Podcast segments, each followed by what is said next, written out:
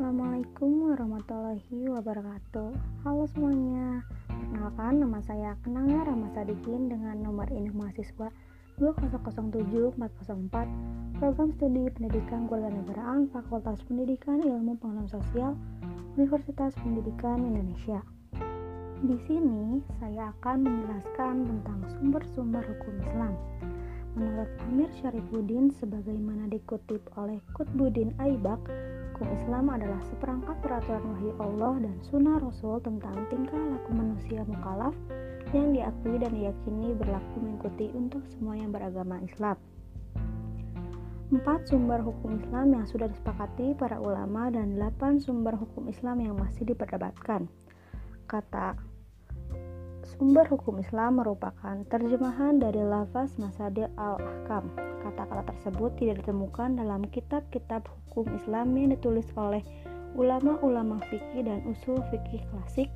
Masadir al-Ahkam adalah dalil-dalil hukum syaro yang diambil atau diistinbatkan daripadanya untuk menemukan hukum.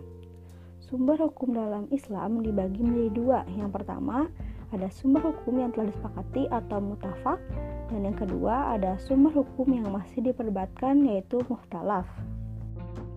Sumber hukum yang telah disepakati atau mutafak oleh para ulama. Yang pertama ada Al-Qur'an. Sumber hukum Islam yang paling utama sudah pasti Al-Quran, karena Al-Quran sebagai sumber dari segala ajaran dan syariat Islam. Hal ini bukan didengungkan tanpa alasan, karena di dalam Al-Quran sendiri pun juga menegaskan Lalu yang kedua ada hadis. Seperti kita tahu selama ini bahwa hadis sebagai sunnah Rasulullah. Isi hadis itu sendiri juga tidak lain perkataan dan ucapan Rasulullah Shallallahu Alaihi Wasallam yang masih ada kaitannya dalam kehidupan manusia, di mana setiap apa yang diucapkan Nabi Muhammad akan menjadi sunnah.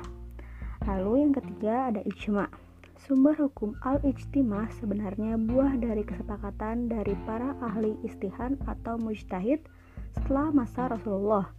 Tentu saja konteks dari ijma ini masih seputar tentang hukum dan ketentuan yang berkaitan dengan syariat. Dan sumber hukum Islam yang terakhir yang telah disepakati adalah kias.